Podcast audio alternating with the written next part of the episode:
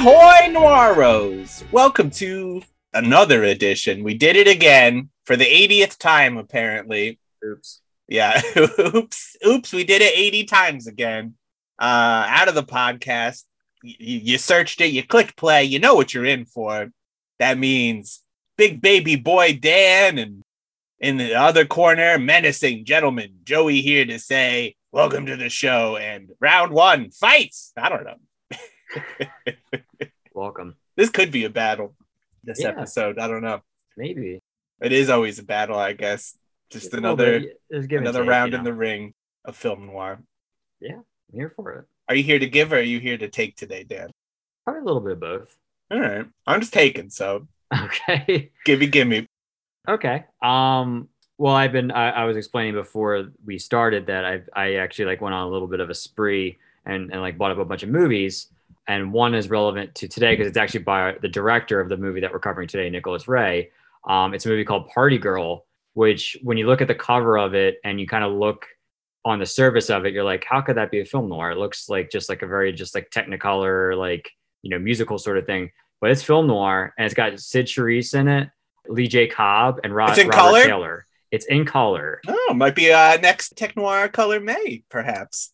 It's in Metro color, which is Oh. the proprietary of MGM. Well, we broke the rules last time, so we could do it again, mayhaps. Yes, um, but I just wanted to be I want to be clear because all the, there's like so many different proprietary names for it back in the day. But it's 1958 too, so it's a little bit later. I haven't watched it yet, but uh, it came out pretty recently. I remember seeing the cover and the release uh, from Warner Archive, and I just kind of like I, sometimes I'm a little bit dismissive. I just I see something if like it doesn't instantly like ring a bell with me, I'd be like, and I'll look at the cover, I'll be like, oh, you know, whatever. Yeah, you Um, could tell like a f- old film noir poster cover. Right, Yeah. but it seems interesting. It seems like, it, it- from what I understand, it's like film noir and a little bit of a musical as well. Um, and, it's, Okay. and it's CinemaScope. So I have, I have, and Nicholas Ray. So I, I have a little bit of high hopes for it. So we'll see. It's gonna look good at the very least. Yeah, yeah, So- I, I, I think it will. Yeah, so yeah, so I'm going to do that. I mean, I guess we should talk about James Caan. Yeah, I guess we can. Yeah, I I, mean, feel like it's old news at this point. yeah, but you know, I feel like you know we're we're fans of his work. We And- are. We we did yeah. cover Thief, of course, famously. Yes. um, which which is a big movie for both of us. And yeah, I don't know, just a, a big loss, very surprising. But yeah. you know, we also lost Paulie Walnuts too. Like Yeah. It's all all the uh, people that had anything to do with anything gangster. Apparently, Yeah. It was that day. Yeah. hopefully, everyone from last week's show is already dead, so they can watch out for the throes of the Reaper himself. I, I rewatched uh, Rollerball, the original one with him, because I hadn't seen it in a while. Um, and that was a good time. Yeah, that's always going to be fun. Yeah. That's I just got- it. I mean, he left so many like great films behind that um you know you're you're always good. I mean, even uh underrated one is Bottle Rocket. His, his performance in Bottle Rocket is so good. I would say even like you know if you're not a Wes Anderson fan, that first movie is so different from what he becomes. Like it's just a nice Yeah. little crime film, you know, that just like it's like the most non Wes Anderson movie, and um, I, I don't know. He just had a very interesting part in that film. I I thought. Yeah. He had an interesting career, like towards like later, like him just kind of popping up in, in ran- randomly in movies. he was like that guy that it's I mean, especially in that case where it's just like he could help you get a movie made like just by being in it. Like, well, we got James Yeah. Caan, so Oh, all right. yeah. you know, it's not what we say about Scott Caan these days, you know. yes, exactly. The, yeah. We got Scotty. Passing the torch. I, Yeah. I was debating whether I wanted to watch Rollerball or, or Killer Elite. And uh, I, I feel like I had just watched Killer Elite not that long ago. So I, I opted for, for Rollerball since it's just been a while since I watched it. Sure. It was a tough choice, I'll tell you. It was it was tough because I do love Killer Elite. Those are the tough choices in life. Yes. How about you? What, what have you been up to? Uh well, you want to talk related to the show, Dan. I'm always ready to talk One of the- related to the show. One of the movies I picked up with you, I got a chance to watch uh 40 Guns with Barbara Stanwyck, directed by Oh. Samuel Fuller, and uh, Barry, Barry Sullivan was in that, and it was nice to see him. I did notice that. Yes, I was reading about that after we talked about it, and I saw that he was in there. I was like, "That's cool." He was great. It was a cool movie. Uh, I mean, I'm I like Samuel Fuller a lot. Mhm. It's definitely it's great to see you know the women in the saddle Yeah, running I- things. I it's definitely on my list. I I, I definitely want to check it out. I, I've been kind of curious about it since since Criterion released it. So it's got a, everything about it was just like it's great design. You know, lu- lured me in. I'm like Barbara Stanwyck leading a western, Samuel Fuller doing his thing. He's always a little subversive and interesting, and it delivered. Yep, it was a good time. Cool. So that was good. Um, boy, I saw that new Thor movie, and it broke me, Dan. Did it? Was it Yeah, I'm, I'm not, yeah, it was awful. It was like okay. one of the worst movie experiences I've had in a long time. And it was just like, what am I doing? You know, why am I going to these things to avoid spoilers I could give a shit about? So, Yeah. so I'm done officially. I'll, I'll catch some of them, you know, in, in the streamiverse, as we say. but, uh, you know, I'm not losing any sleep literally and figuratively over this stuff anymore. Yeah. I mean, that's, I feel like that's the approach you have to take at this point. Um, I feel like they just keep churning stuff out. It's as churned as possible. I mean, it was the Yeah. most where I'm just like, I'm watching a fucking Disney movie, man. What the hell is happening here? That's what happens. On the on the converse of that, I watched a film that I I had it's been at like the top of my list for such a long time, and Criterion put it out, so I finally waited and just bought it. Um, was the world's worst person? Mhm. Worst Um, person in the world. Uh, wait, did I have that backwards? Isn't that it? I just watched it. We can give you a take two if you need it. The worst person in the world. That's yes, that's right. Yeah. Yes. Yes, the I watched the world the worst person in the world. Oh, okay. Yeah. Um, and great, right? Yo- Joachim Trier. Yeah, yeah, I loved it. It it's was great. fantastic. yeah, Yeah. i i mean i it it emotionally affected me. Like i was definitely like bummed out by the end for sure. But yeah. i also i also recognized that like it felt very realistic to me. Like like the relationships that they were having it felt very authentic. It didn't feel like that that typical stylized like romantic movie or drama or comedy or however you want to kind of put it together. Um, it felt very real. Uh, Mhm. and that's and i liked the authenticity of it. And uh, it was good. I mean i i i, I enjoyed it it kind of lived up to its name and uh Yeah. and kind of not yeah i mean it Right, did and it right. didn't It's, yeah it's a gray area, right? yeah but I, I i really liked it so that i watched that last night so i i'm, I'm really glad i finally got to see that and, and it lived up to the uh the hype because i know it got a lot of press it can and won a lot of awards and stuff like that and, and It was a big one, justified. but you know, yeah. movies like that you can kind of trust. yeah There's just like a different caliber where it's like if this is getting amplified, there must be something here. And even if you don't like, it, you're like, oh, it wasn't for me, you know. right you can appreciate it Exactly. So they're less of a risk, uh, Right. but that one it does pay off. yes no i was it was Glad excellent. say check it out. That's a good one.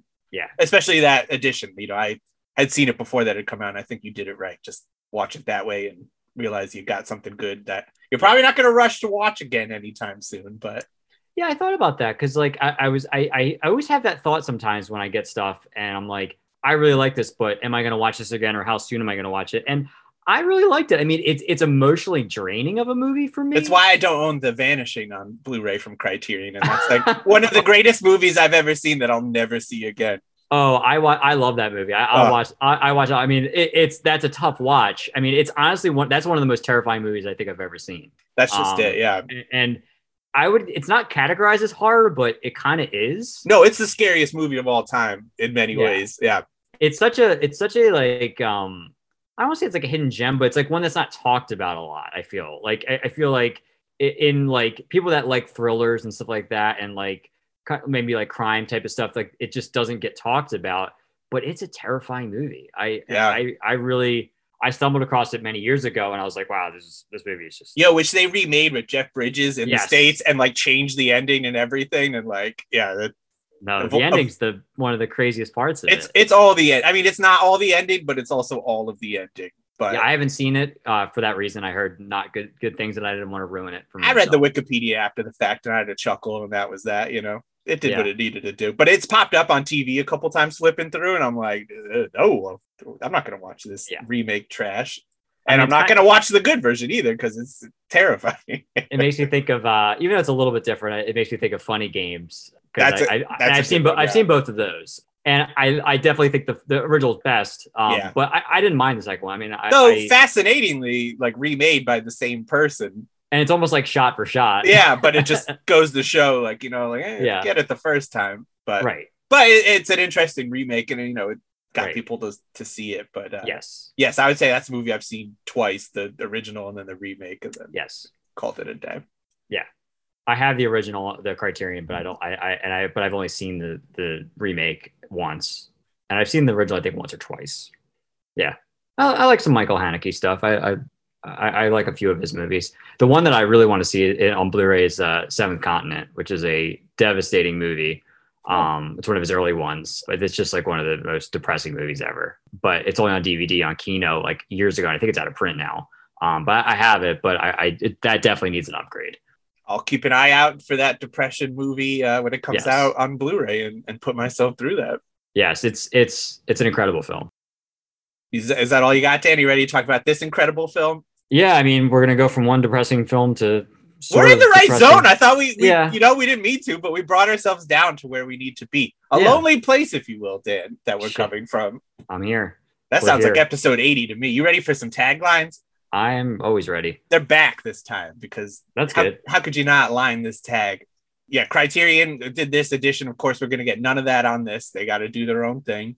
I wish they'd even like show you a poster in the booklet, like, here, here's what the poster looked like back in the day, or something.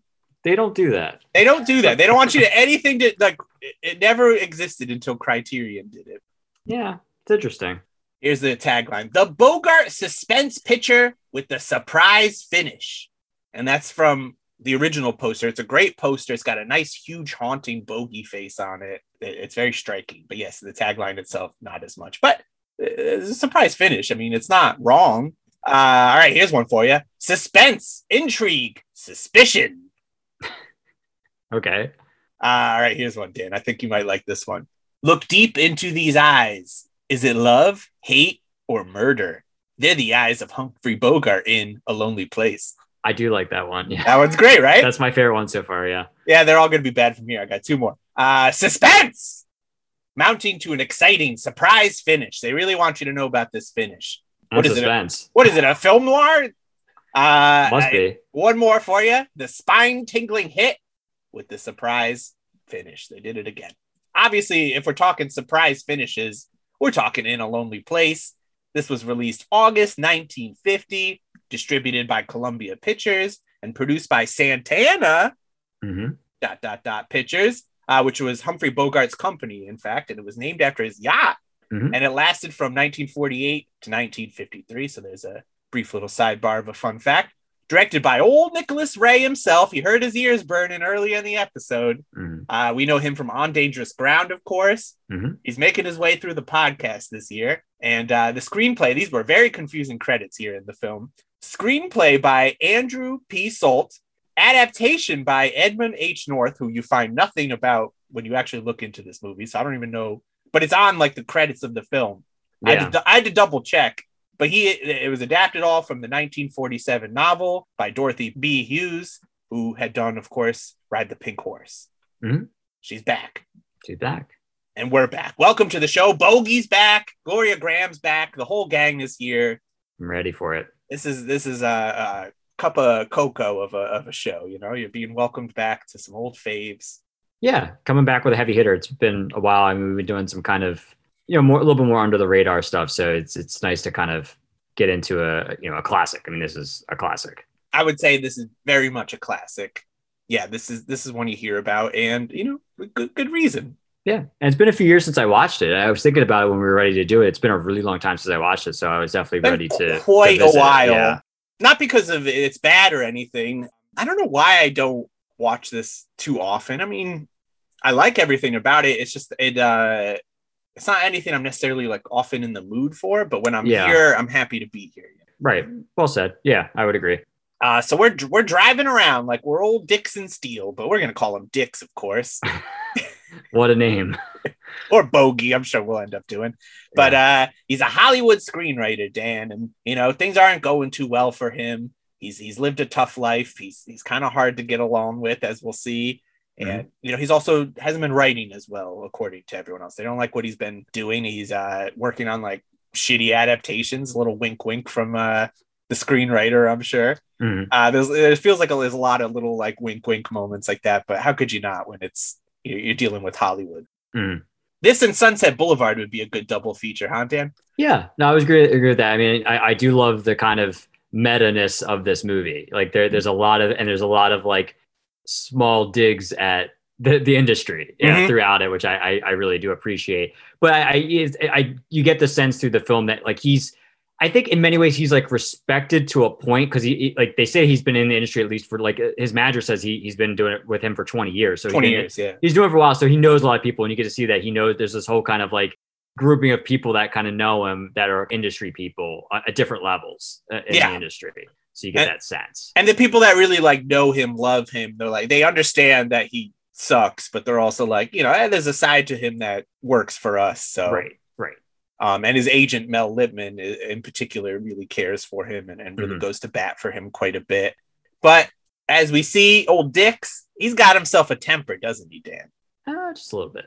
Uh, he's on his way to this meeting. He's at a stoplight and he's already getting into fights. You know, some of this I can relate to, uh, unfortunately, as a driver. But I try to keep the road rage road rage. check. I'm not going to beat anyone to death, Dan, but I'm going to cuss him out from the from the car.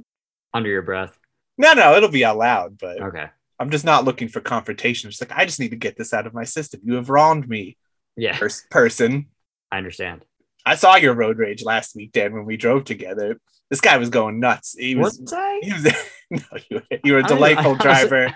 I was happy to have you behind the wheel. Okay. I wasn't good. doing any phantom braking like they do in this movie, Yeah. Like the passenger does when they're driving. I thought that was one of my favorite touches of this movie that I really Yeah. hadn't noticed before. I don't remember when it. Oh, I remember when it happens. I'll bring it up when it happens again. But, anyways, Dan, slow down. We digress. Yes, beep beep over there. Calm down.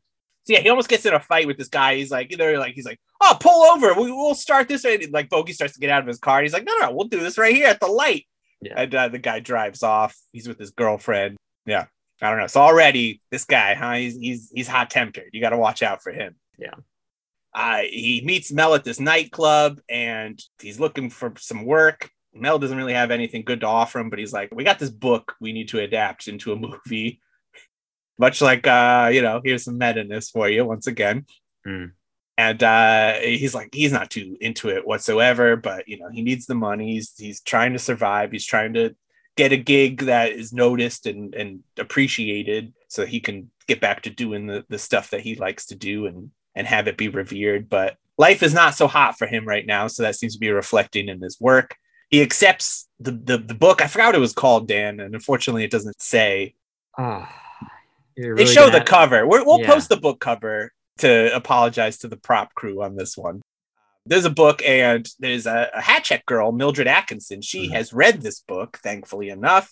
Mhm. She's actually reading the book and is like, "This thing is great." And Dix is like, "Hey, why don't you uh, do this thing for me?" She really wants to finish it because she only has a couple pages left. It's a page turner, Dan.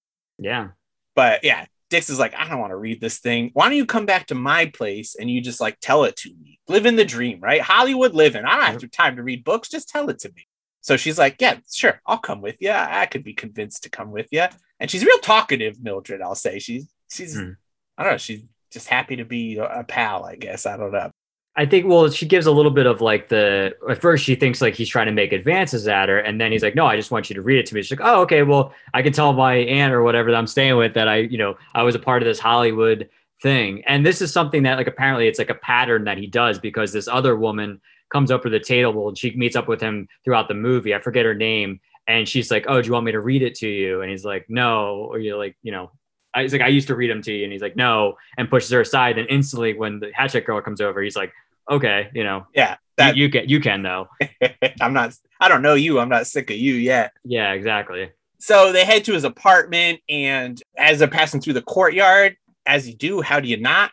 You see Gloria Grahame in the corner of your eye. You're gonna notice her. Uh, yeah. Great to see her. She's back. Everybody, we love Gloria Grahame here, Mhm. and she is doing some some great some of her best work in this one. Laurel Gray is who she plays, and she just moved in, and uh, I'm sure she's not gonna be a part of this thing whatsoever. But hey, nice little cameo, huh? Uh, they head there. Bogey starts stripping down to his, get into a robe and everything, gets real cozy. And this is where she's like, uh, dude, what's going on? And he's like, no, no, no. I, I want to be comfortable when I work. Makes a lot of sense to me. I get it. I mean, I'm basically in a robe right now. Dan can see it, but I'm I'm in underpants down here. Oh, I'm not, but I should be. Yeah. I think that'll be in the hundreds when I'm really comfortable. You're just waiting for that point. Oh, Dan, I'm just chomping at the bit here. When can I get Dick and Balls naked for the show? That'd be so fun, huh? Dick, when you get Dick Steele. Dick, when can I get Dick and Steel naked over here? uh, maybe for the Patreon, huh? but she's like, okay, cool. I'm like Dan was saying, part of this Hollywood experiment. Here's what happened in the book, and Dix is like, this book clearly sucks. Sounds terrible. I, I judged a book by the cover, and I was correct. And uh, so yeah, he's like, whatever, doesn't sound that good. And also, uh, why don't you get out of here? It- It's like a divorcee meets like a lifeguard that's in college, and like all this stuff happens. It just, uh, it just sounds terrible. It's yeah. insane. I was checking out myself too. I'm like, I don't care about this book. yeah. So yeah, he's like, all right, well, anyways, bye. Uh, I'm not gonna drive you home anymore. Well, I guess And, we should uh, also mention while she's reading, he's he's looking out his window and he sees Gloria Grahame, like I think she's smoking a cigarette on her balcony, and he's like checking her out a in the little bit negligee. in negligee. And then while she's reading it, she starts like acting out a little bit, and she keeps saying like "help, help, help" real loud. Yeah. and, and, he, and he keeps like telling her like "shh," like yeah, I got neighbors. yeah, people and people are gonna maybe get the wrong idea. So I, it's a nice touch because you know of what ends up happening. But I, I do like that that element. So I, I don't want to you know miss that part. Of course. But yes, now she's mouthed off. She's told this crappy plot to this movie or to the book, and uh, says like, "Yeah, get out of here. Not driving you back. Go take a cab. There's a cab stand around the corner. Here's a couple bucks though, and a little extra for your trouble. So there's something. Gives her twenty bucks. That's a lot of money. That is a lot of money now, and even then. Yeah. But yeah, at the same time, instantly you're like, "Hey man, that's not cool. You can't just have a, a woman walking on her own in the dark. You know, you Yeah. got you should got to walk her back, but." This is Hollywood, baby. You do what you got to do. What could happen, tired. right, Dad? He Yeah. was tired. So he passes out into into the new world that he's about to be awoken into because uh, he has his an old friend comes into town and not the way you want him to. Brub Nicolai is his friend. Uh, he's a police detective, and he actually used to serve in the war with Dix. Uh, Dix was his uh, CO, I think he said hmm Yep. And he knows the deal with this guy but he's like hey buddy i got married. We've been trying to get in touch. Apparently now this is how i have to get a hold of you. Um we need to question you downtown because uh, that woman you were with is now dead and naturally you're a suspect. I think you're cool but my captain lochner uh he he, he has some suspicions. So Yeah. come on in. Let's just figure this thing out all will be well right you're you're dix you're a cool guy in these kind of situations you're not going to come in and you know make it look like you're pretty guilty Yeah. E- even though as as we, I don't want to get too far ahead, but apparently he has a. A little bit of history with at least the captain. Uh, and the police, let's just say the police station is aware of him. he's got a reputation yes, yes. absolutely that that Some will documentation as well. that will come into play as Yeah. as we we come about but yes she it had turned up dead she was strangled and thrown out of a car Yeah. uh, pretty brutal way to go and uh, the whole- they, and they have pictures and they show them the pictures while they're in, like they're asking these questions. These like brutal pictures of her like on the side of the road dead. Yeah, and which Yeah. doesn't seem to phase him whatsoever because he's just he's clearly seen some stuff and he's he's a grizzled man. He, you know, this is an older bogey at this point too, and it shows. And uh, you know, it's a it really helps sell what we're what we've got here. You know, this is a Mhm. down on his luck man, and even though bogey's killing it in life, just living it up with Bacall, even though you know death is on the way for him shortly here. Yeah. But Well, know, it's also the the indifference at this time, which is really suspicious to them, to the to the police. Like the fact that he's just so like it, like nothing phases him whatsoever. he's very confident and Yeah. like i'm a writer and just like you know doing his thing but they're not like hey we just showed you pictures and also like you're here this girl got murdered it doesn't look good for you you you Yeah. know you can have an alibi but maybe you could at least be like oh oh god like what Yeah. happened like but Yeah, he they doesn't care it. Yeah. yeah, they, they mentioned like yeah, he's just like you know he didn't seem squirmish at all. Like did, you know you know if you're most people when they get accused of something like this, they would be like sweating or or you know kind of panicking a little bit even if they didn't do it. yeah like you and me Um, dan but that's how we would be be like Yeah. oh, oh god sir here's all the info you need here's my social security it. number i didn't Yeah. do anything yeah no absolutely so yeah that's a weird stance to take they're like did anyone see you leaving her leaving the apartment and you saying goodbye and everything like that and he's like hey wait a second i've been staring at gloria grahame as you do she might know me she Yeah. might she might be able to give some uh, credibility to this alibi and so she she gets brought in and in fact she does What time did you get home last night? Shortly after midnight. Did you see Mr. Steele after he and the girl entered his apartment? Yes, about a half an hour later. I saw him at his door saying goodnight to her. How do you know it was a half hour later? Usually it takes me that long to get ready for bed. Can you see Mr. Steele's door from your bedroom? She was standing on her balcony in a negligee. It was a warm night. My apartment was stuffy. You're sure he didn't leave with the girl? Positive. What was he doing? I believe he was looking at me. Considering that you've never met Mr. Steele, you've paid quite a bit of attention to him. Mm-hmm. I have at that. Do you usually give such attention to your neighbors? No. Were you interested in Mr. Steele because he's a celebrity? No, not at all. I noticed him because he looked interesting. I like his face. I guess that'll be all for now. Goodbye, Miss Gray. Goodbye, Captain Lochner. So all is well there. They leave, but the cops are like, ah, this guy is clearly guilty. That was fucking weird. And also, as Dan was saying, we got a file on this guy, Yeah. and he's a nut. He is a violent, crazy nut who absolutely fits for this murder. just aggression fights you know all sorts of stuff that he's get, get into and you see like this like rage that can, can, come out of him you know I mean, we saw it at the traffic light, you know, like it, it happened so quick that I kind of forgot about it myself. But no, I mean, he, it's all there. Like this guy, yeah he's an angry fella but we'll see where it takes it from here. I do i do like that the movie though like you're, you're unsure for so long right. you know pretty much up till the end. Mhm. and then you get quite an answer. But yes the, the cops are suspicious. Dix goes home and he's like i'm gonna go uh strike up a conversation with gloria grahame. What a great conversation starter we have here. Yeah. And so they talk. Turns out she was an actress. She's she's doesn't have many films to her name, but you know she's hustling, Mhm. and uh, things are going really well with them. And he is in himself feeling great about it. And all of a sudden, he's writing all these pages and Mhm. and just like in the zone. And yeah she like inspires him like they start dating and and like they're both like pretty happy you know they that they kind of found each other very very kind of different people but yeah, you know amuse if you will, Dan. yeah exactly and they come come together and he's just he's he's off you know he- they're the right people for the right moment and yeah, he's off and writing and then like his agent comes in too and like they like interrupt him even though it's like no he's in the zone like let yeah. him, let him finish. And then also there's um there's a friend that pops up during that scene too their drunken shakespearean friend. Oh yeah uh charlie. Charlie waterman played by yeah robert i liked him a lot yeah he's fantastic You see, he's right. You can't go away. Well, you couldn't do a thing like this to Lower us. the bridge, open the gates. Charles Waterman the first is here. Hmm, must be Thursday. Charlie, my friend, who speaks but poetry and borrows but money. The better to drink, but brandy. Ready to pay homage to an immortal mortal. Ah, fair princess. Most noble of princes, I bring you greetings from an humble peasant. Welcome, Thespian. There he goes again. He can never figure that step out. You may arise, Thespian. Easier said than done.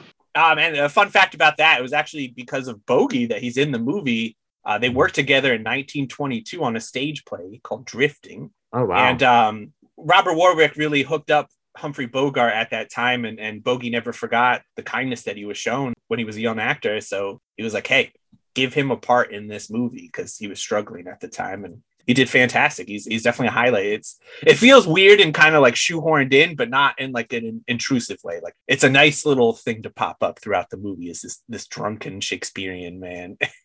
Yeah, I I like again. It, it all kind of ties into the meta-ness of it because he's like this very and he always has this like kind of uh Bogey has this like affectionate nickname where he's like calls him like thespian and, and, and throughout because he's just this very like kind of theatrical type of of character. And he always kind of just has this very proper and very you know just very you know theatrical kind of uh expression. He goes a Um, long way to um you know really mooch some money from him is basically what he's, he's going there for booze money but you know they really right. you know like like hey how's it going? Tell us a new sonnet you know like read us a sonnet. Yeah. and they're like oh here you go. Here's, here's a couple bucks. He cares for him. I mean, we see in the earlier episode, earlier in the beginning, when they go to the bar for the first time that they all hang out at, where they meet the hat check, he meets the check girl and stuff like that. Is when they go sit at, the bar. It's it's Bogey, Mel, and then that the director that's going to be making the, the film that mm-hmm. they're going to work on.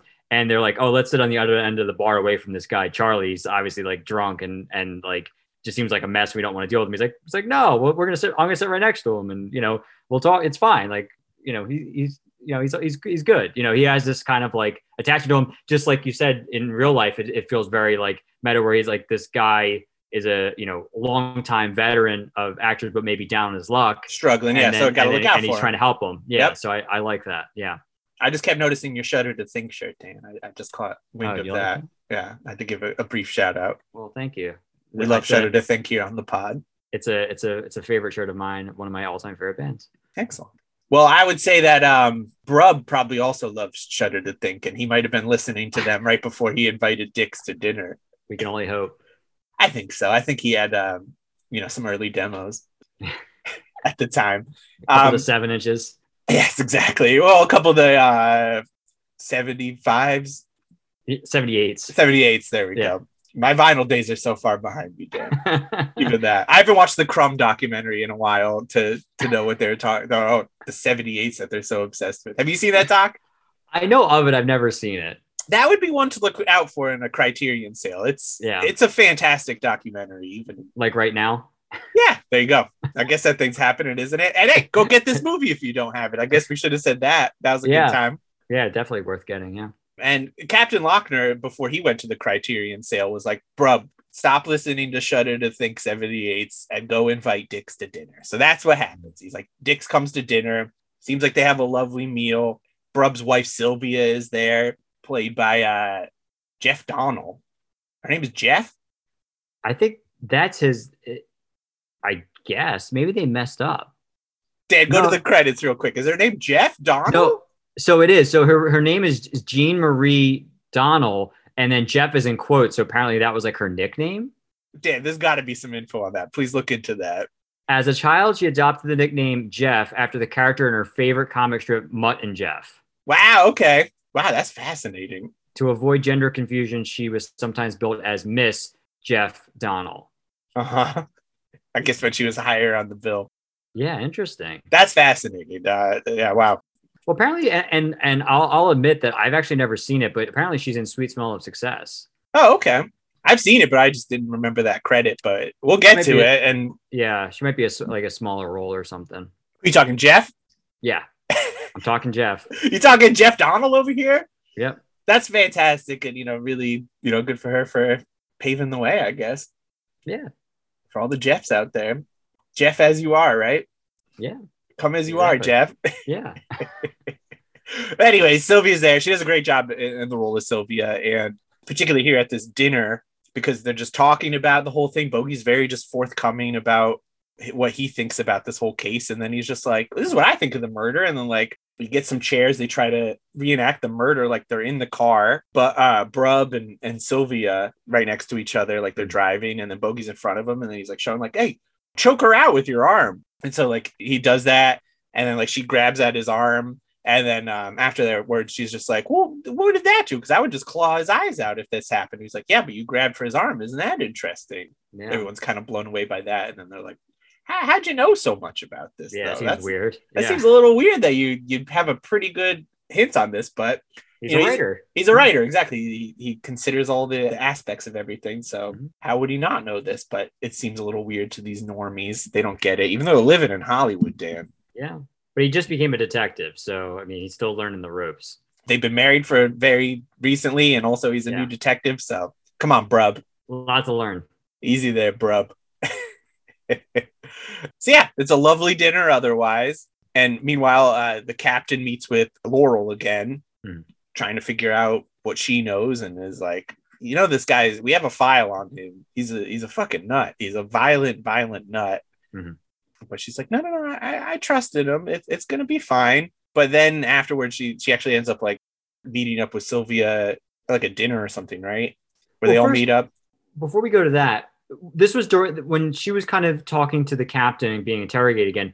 This is when she kind of admitted that she's in love with him and and basically says like to the captain, he's like, he's like, oh, you're gonna get married. He's like, he's like, yeah, you'll be the first to know because you introduced us. Like I, I, whole, I like that. Whole, that was yeah. that, that whole sequence. Was that was really, cool. nice. And then also, I, I did skip something because there's a great scene here where um, there's another character we kind of haven't talked about who's probably my favorite character in the entire movie, Martha. Mhm. This kind of like maid, but she also does everything because we see her giving Gloria Grahame just like a full body massage. Mhm. Yes. it's it's a it's a pretty incredible scene, and uh, she's just great the whole time. Like Martha's just like she's smoking. Like there's one scene where she's like yeah. holding like a vacuum cleaner and some cleaning supplies, and she's like talking with the cigarette in her mouth. She- You don't mess with her with Martha, but um, she is confiding to Martha that hey, I love this guy. And Martha's like, I've been around here for a while. Um, you should know that Dick's like beat the shit out of his uh, ex girlfriend. Like, Yeah.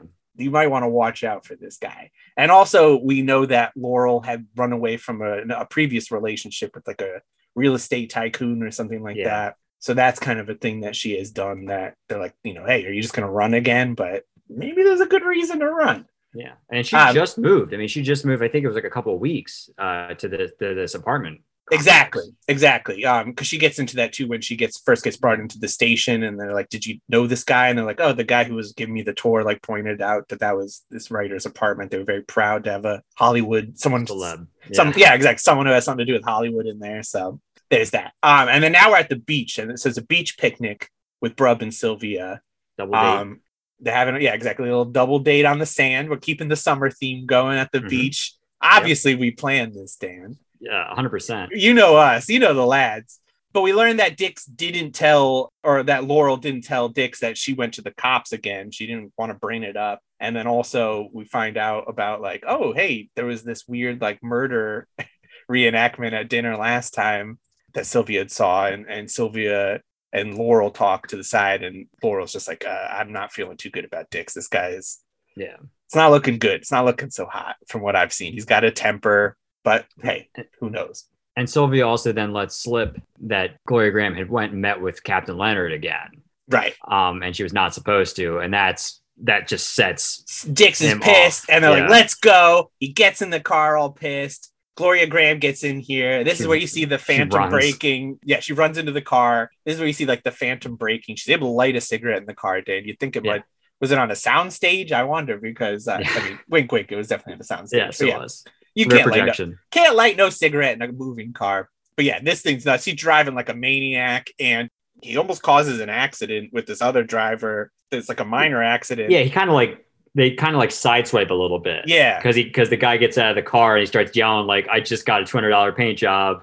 Like, what he's are you pissed. doing?" He's Yeah. rightfully pissed. And this guy actually turns out we find out later he's like a football player, college football college player, yeah. football player. So like he's really going up against him, but they get He's a a big fight. dude. He's Yeah. a big dude, but Bogey's like, I don't care. I'm in a rage and you're not gonna see me coming. And he beats him up and he Beats knocks him out. And then he's like, Oh, hey, why don't I pick up a rock and start to beat him? And then you know, Gloria Grahame's like, No, whoa, whoa, this thing is going way too far. You're gonna kill him. That's Yeah. what she says. Yeah. And that's not a good sign. He definitely would have killed him. I mean, like, Oh, you yeah. know, whatever happens with the plot of this movie, like at the end of the day, this was like a potential murder, and like who knows how many road rages he's had were like what it's turned into. it's like he's like in a trance like when this happens like the, the the times in this movie where like you see his rage come out it's like he's in this trance and then he has to like kind of almost like get broken out of it The you know? blinding rage. yeah I yeah and and that's what happens here like you see him kind of like shrug it off and then he turns back into this like it's like this Jekyll and Hyde sort of thing where he comes out and he's just really nice it's and fine. Yeah, and then I mean, and then we get to the next scene where he literally is sending, you know, wiring money to this guy, and he he signs it as Joe Squirrel because the guy makes a reference about squirrels. yeah so just so like he knows, that- squirrely or something. yeah, Yeah. So then it's, that, that I like that. That was a nice touch. and that's Um, one thing you see about his character too. Like even after like the, the coat check lady ends up murdered, he sends her flowers anonymously to Right. her funeral. Like he Mhm. he cleans up his messes, you know. Yeah, we don't know what if his mess was murder or just being a jerk and getting her, you know, sending her off to get murdered. But right. he he feels he does feel bad about these rages that he gets into. Uh, Mhm. for the X Men fans, I would say a berserker rage like Wolverine. But yeah, it, it's it's a very scary thing to be, and yeah, it's surprising he still has a girlfriend after that. Um, and he's like, you know what? Probably should lock this down after something like that. So why don't we get married? And Laurel's like, well, I don't want to get the shit beat out of me. So she's like terrified. She's very like apprehensive, as you would imagine. yeah, And then and then is finally trapped. she's like, and then he's like forcing her. He's like, he's like, I just want you here to say yes. Like just just say yes. And finally she says yes. Yeah, it's, it's exactly the proposal you would want to happen. Yeah. Also, Dix goes to the police station at one point. He tries to clear his name, and then we see that Mildred's boyfriend is there, Henry Mhm. Kessler, Yeah. worked at a bank, and he's like, "Yo, this guy seems like a better suspect than me." But they're like, yeah, but you've been weird as shit, so you're not really getting yourself off our suspect list. So you know, we'll keep an eye on him. But the captain, especially, like really does not like Dix. Hmm. No matter what, should Dix be in jail? I, I don't know. He's he's a bit of a he's a pistol, you know. Yeah. You don't But know they don't have any hard get with this evidence on him. So I mean, they don't. I mean, it's circumstantial at this point. It's true, but if someone should have reported this Yeah. roadside assault, Yeah. definitely would have been uh would have been good. So I mean, uh, Gloria Grahame's really having a tough time with this. She, she's having trouble sleeping. She started taking sleeping pills, which Mhm. is never a good sign. Yeah. I mean, Um, she's conflicted. I mean, she she on one hand she loves him, but she's also terrified of him, and and she can't, for lack of a better phrase, like she can't marry the two. Like she can't, you know, she can't reconcile with that fact. I mean, as I I feel like very few people could, you know, like that's a classic red flag. Yeah. Yeah. And you know, I mean, there's the, the line, the, the famous line, you know, I was born when she kissed me. I died when she left me. I lived a few weeks while she loved me. yeah, great Um, line. great line all all throughout the movie. I mean, that, that's what we're living. We're in the uh lived living a few weeks while she loves me phase, and, Yep. and now she's she's got to figure out a way out of this. It, it- it's it's a tough thing. She really um feels trapped, but of course conflicted, like you're saying. But Mel comes by, and Mel is psyched. Like they're getting married. This is everything I wanted. Like my Yeah. my crazy friend. If anyone could do it, it's it's you, Laurel. You can soften those hard edges he's got Yeah. this is gonna be great. But she starts crying. She's like, I don't want to marry this guy. Like, I got to get out of here. I want to escape to New York and and not be found. And Mel's like, oh man, that sucks. I was hoping for a miracle. He says, yeah. not a good thing. he's like, dude, what the hell? You could have given some warning. But he's like, I have an idea because I know my friend Dix. He's not going to take you leaving him well, of course. Mhm. But if he gets good news, he might not care as much. Maybe if we could like have them really rave over the script he's been working so hard on that Gloria Grahame has been typing up to, by the way. Mhm. Um, all will be well. So like, wait, we finished the script. Here's two copies for some reason. It's a really thick, thick amount of script. Let's do this. Let's go give it up. Dix doesn't know about it, but I think it'll go okay as long as it's well received. We can do this. We can get ourselves a nice escape. So we're at a nice dinner. Uh, I believe we're at the piano bar right now, Dan. Mhm. See Yeah. that that whole scene is just fantastic. You got Hadda Brooks who's playing a song called uh, "I Hadn't Anyone Till You," and of course, you know it's a piano bar, so everyone's just sitting around the piano talking and stuff.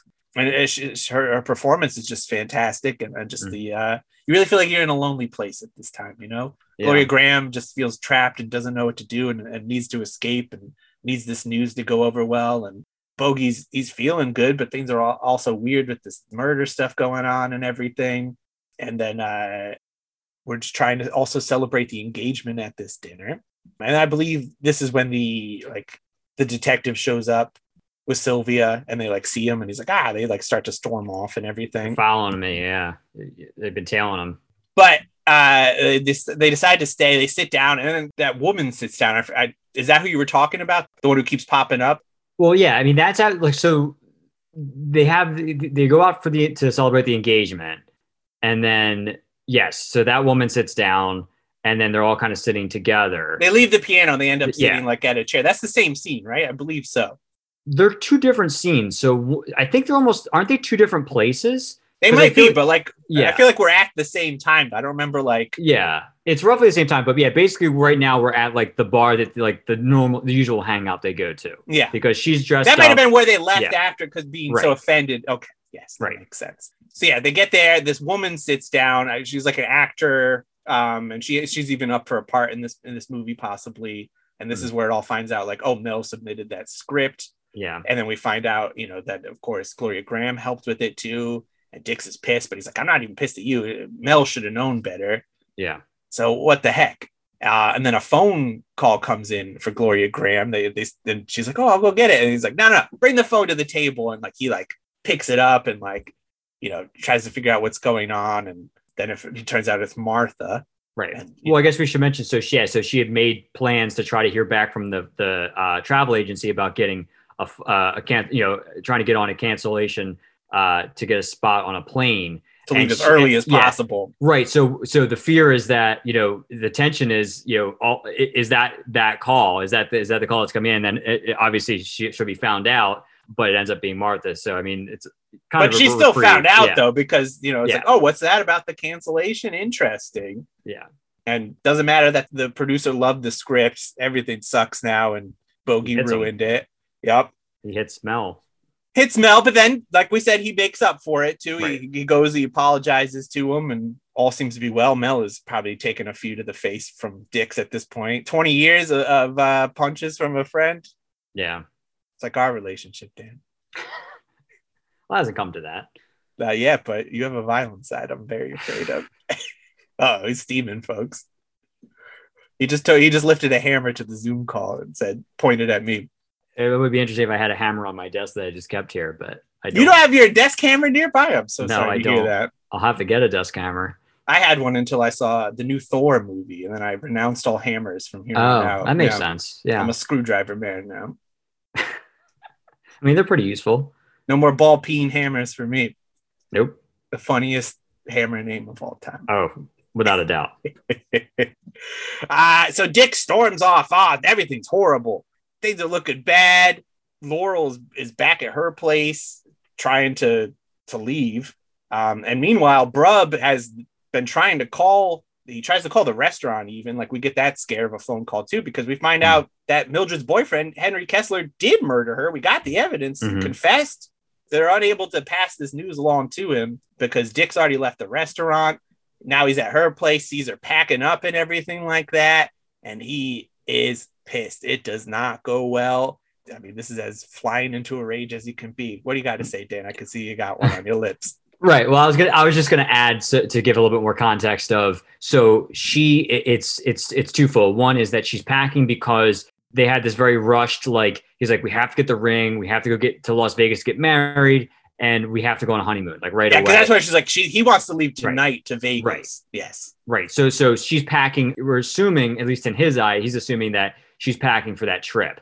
Um, but in actuality, she's packing to go to New York to leave him. So yeah, clearly she is leaving him because she Right. seems to be very afraid of him and everything like that, and uh, with good reason. Right. And he becomes very questioning of like, oh, is, is this all, is this what you're bringing? She's like, oh no, I haven't. I, I just started. She's like, well, I thought you were sleep. I thought you were had a headache and you didn't. You were tired. You didn't want to do anything. Like he starts. Yeah, to, like, because he's like, oh, she was like, oh, I was sleeping, and then the, the, of course, like the Right. the suitcase pops up, and it's a whole thing, and that's really freaks him out, and uh, he starts to choke her out, and it's it's not looking good for Gloria. Brutal, yeah. It's it's quite brutal, but saved by the bell, Dan.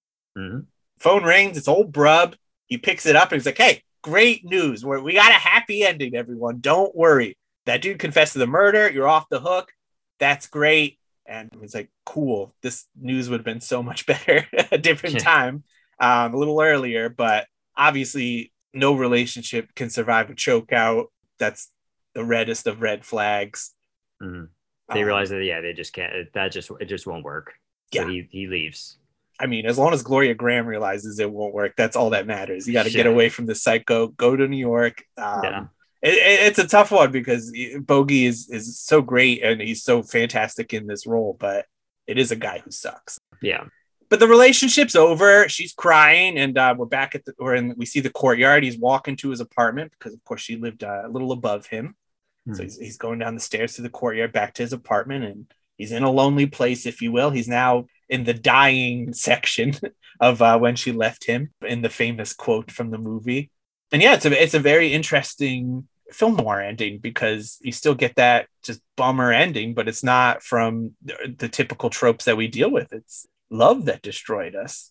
Yeah, and and it's interesting that as much as as is film noir, and you think when we're talking about film noir, you're thinking of like, oh, it, there's a murder here, like that's going to be the kind of all-encompassing crux of the of the movie. But it's it's one of those weird things where it's like it's it's like almost the last thing on your mind when you're Truly. watching this movie. It, it's it's fascinating how it's done so well, where you- you're kind of almost barely thinking about it throughout the film. You're like you're so fixated intentionally, you're fixated on on Bogey and, and Grahame on what their relationship is doing more so than the actual murder, which you would think is like, you know, the, the whole, you know, meat of, of, of what you would typically see in this type of movie. So that that's just uh, always fascinating to me. yeah, like all the tropes Yeah. are here. Like there's not a question of if it's film noir, but it's just they Yeah. do something completely different with those tropes where it's just like Yeah. almost in the background as opposed to the- the, focus. But I mean, like I said, you are a little like, oh, did Bogey do it? Like you still kind of can't tell. There's that, but yeah, yeah, it's definitely so much more going on with it. I did also forget to call out.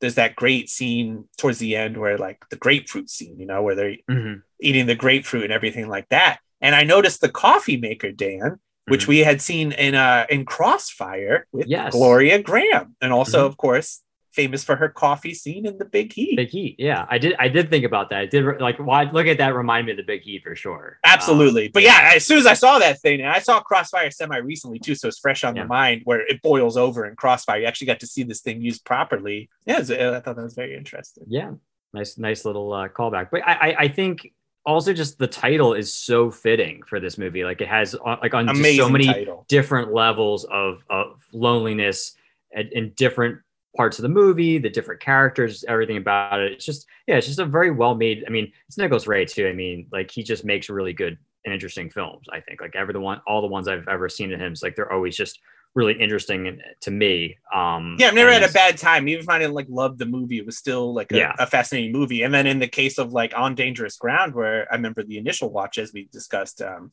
didn't love it, but then I did with the second viewing. So I mean, Mm-hmm. Yeah. I think that potential is there for a lot of those movies, but this Right. one is is a little less so a less of a struggle to to realize how much you love it. It's, it's just so Yeah. fantastic. Um, I give it nine point five out of ten lonelies. i like it Thank yeah i would agree yeah, I mean, there's a reason why this one is so heralded Revered, and, and rightfully so.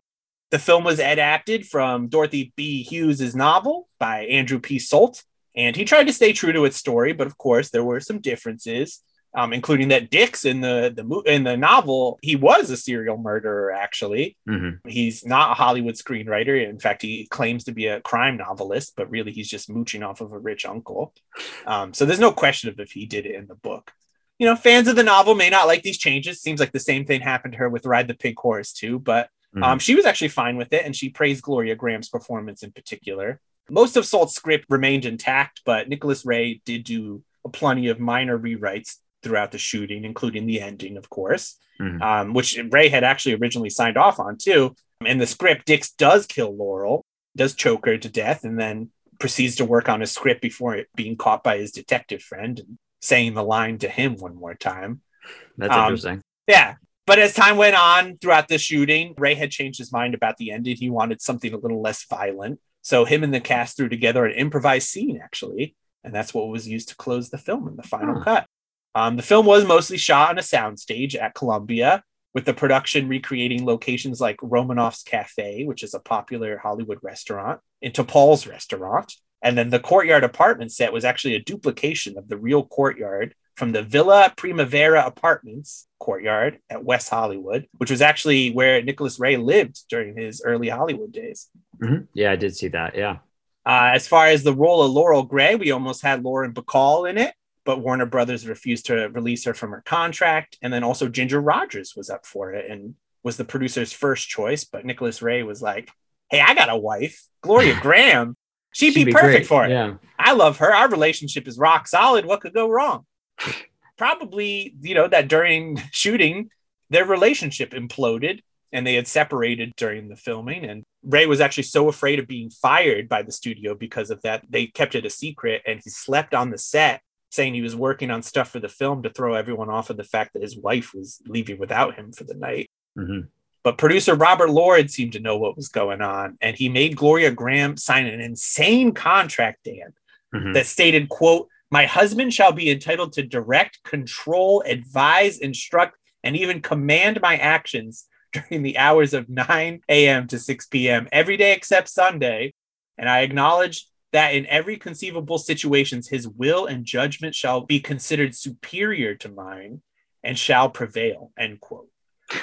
Yeah, I heard about that. That's it. Just seems so ridiculous, man. But I, don't think that would ever really hold hold any weight uh, in court if that came to it. But apparently, everything went fine, at least on the surface. I mean, obviously, you know, You sign a contract like that, Right. you have to. She was also Right. forbidden to quote nag, cajole, tease, or in any other feminine fashion seek to distract or influence him. End quote.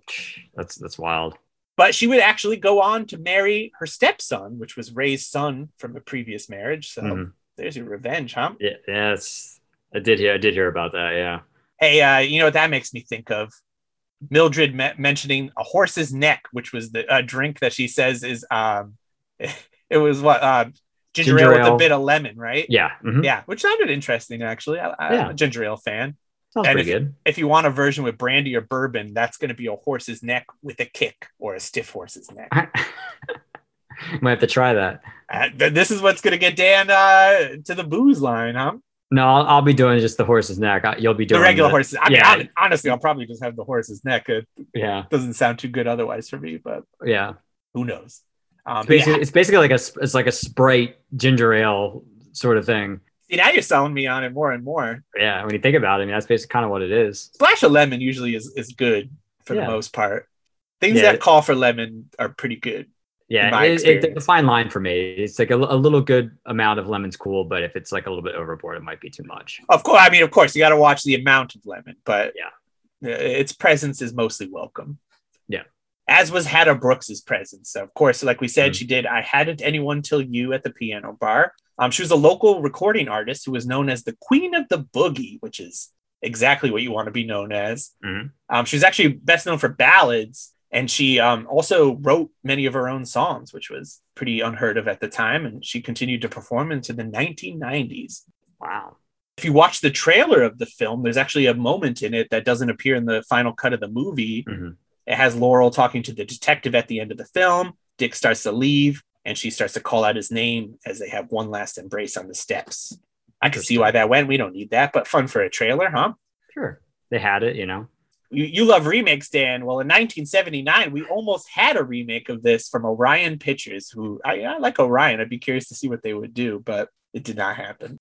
Yeah, that would have been weird. That'd been a weird time to remake it, like in history, like weird Yeah, time in history exactly. to make that. Yeah, maybe it would have been like a disco, a disco themed version, Yo, I want to be in that alternate universe now. I'm like so like curious. a like a roller disco because I, I I do love the roller disco movies from that era. So maybe like roller boogie mix mix, mixed with uh you know instead of them going to the bar, they're going to the roller disco. So I don't know, maybe. bit of Xanadu in there. yeah, exactly. I, I can Sounds see great. It. All right, Yeah. I'm on board.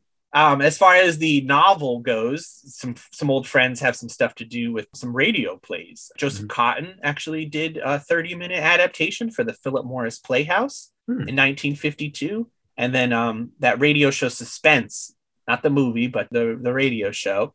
In 1948, they presented it with Robert Montgomery, and they did an hour adaptation of the full plot. Hmm. And then, if you like music, a lot of people really were inspired by this movie. The Smithereens wrote a song that was actually called In a Lonely Place from 1986. Mhm. Lyrics have plenty of references to it. I listened to it, it wasn't that good. Um, and then Goldfrapp wrote a song uh, based on the Laurel Gray. Uh, the song is called Laurel. And they, they talk about her. So, yeah, I don't know. People seem to be uh, inspired, by Inspired, the, the musery of Gloria Grahame, much like Humphrey Bogart was. But that's all I got for this fine, fine film. I'm glad to be here, and um, it, was, it was fun watching it. Yeah, I think the the only other thing I was going to mention was it, it and I kind of talked about it a little bit, but just how much the like the kind of meta, you know, a lot of the kind of personalities and relationships that happen in real life were sort of reflected in the movie. It- like, I mean, I forget who said it. They said like this movie was like almost like Bogey was almost like not acting in a way, like he was acting, but like it was very, it was like the closest to like maybe what his real personality was like. So it almost felt like it felt like more authentic to like how he could be like about like I think I read like there was like outbursts that he had on his boat one time and Lauren Bacall got very terrified by it. Santana. yeah, uh, yeah, on the Santana. but yeah, and then just obviously That's we not what you want to hear. Like, oh, this is the one that's closest to your character. Like, oh, the one where you're like going off on a rage all the time. Right. But yeah, and I would also say the grapefruit scene with Gloria Grahame too, like where they're talking about like love and stuff like that. It really felt like, you know, I'm sure like Nicholas Ray getting a little little bit of that out there. Exactly. That's what I was gonna say. Yeah, like just like the dynamic between Ray and and, and Gloria Grahame, like Ray kind of injecting that, uh, and and Gloria Grahame too, just injecting like what was kind of going on in their lives and kind of I guess just maybe channeling that through this through this movie. So it's it's it's just interesting. It's just very It feels All- of the time, and I don't encompassing, even mean like of 1950, but of like these people's place in their lives. You know, like Right, it's an interesting snapshot. Yeah.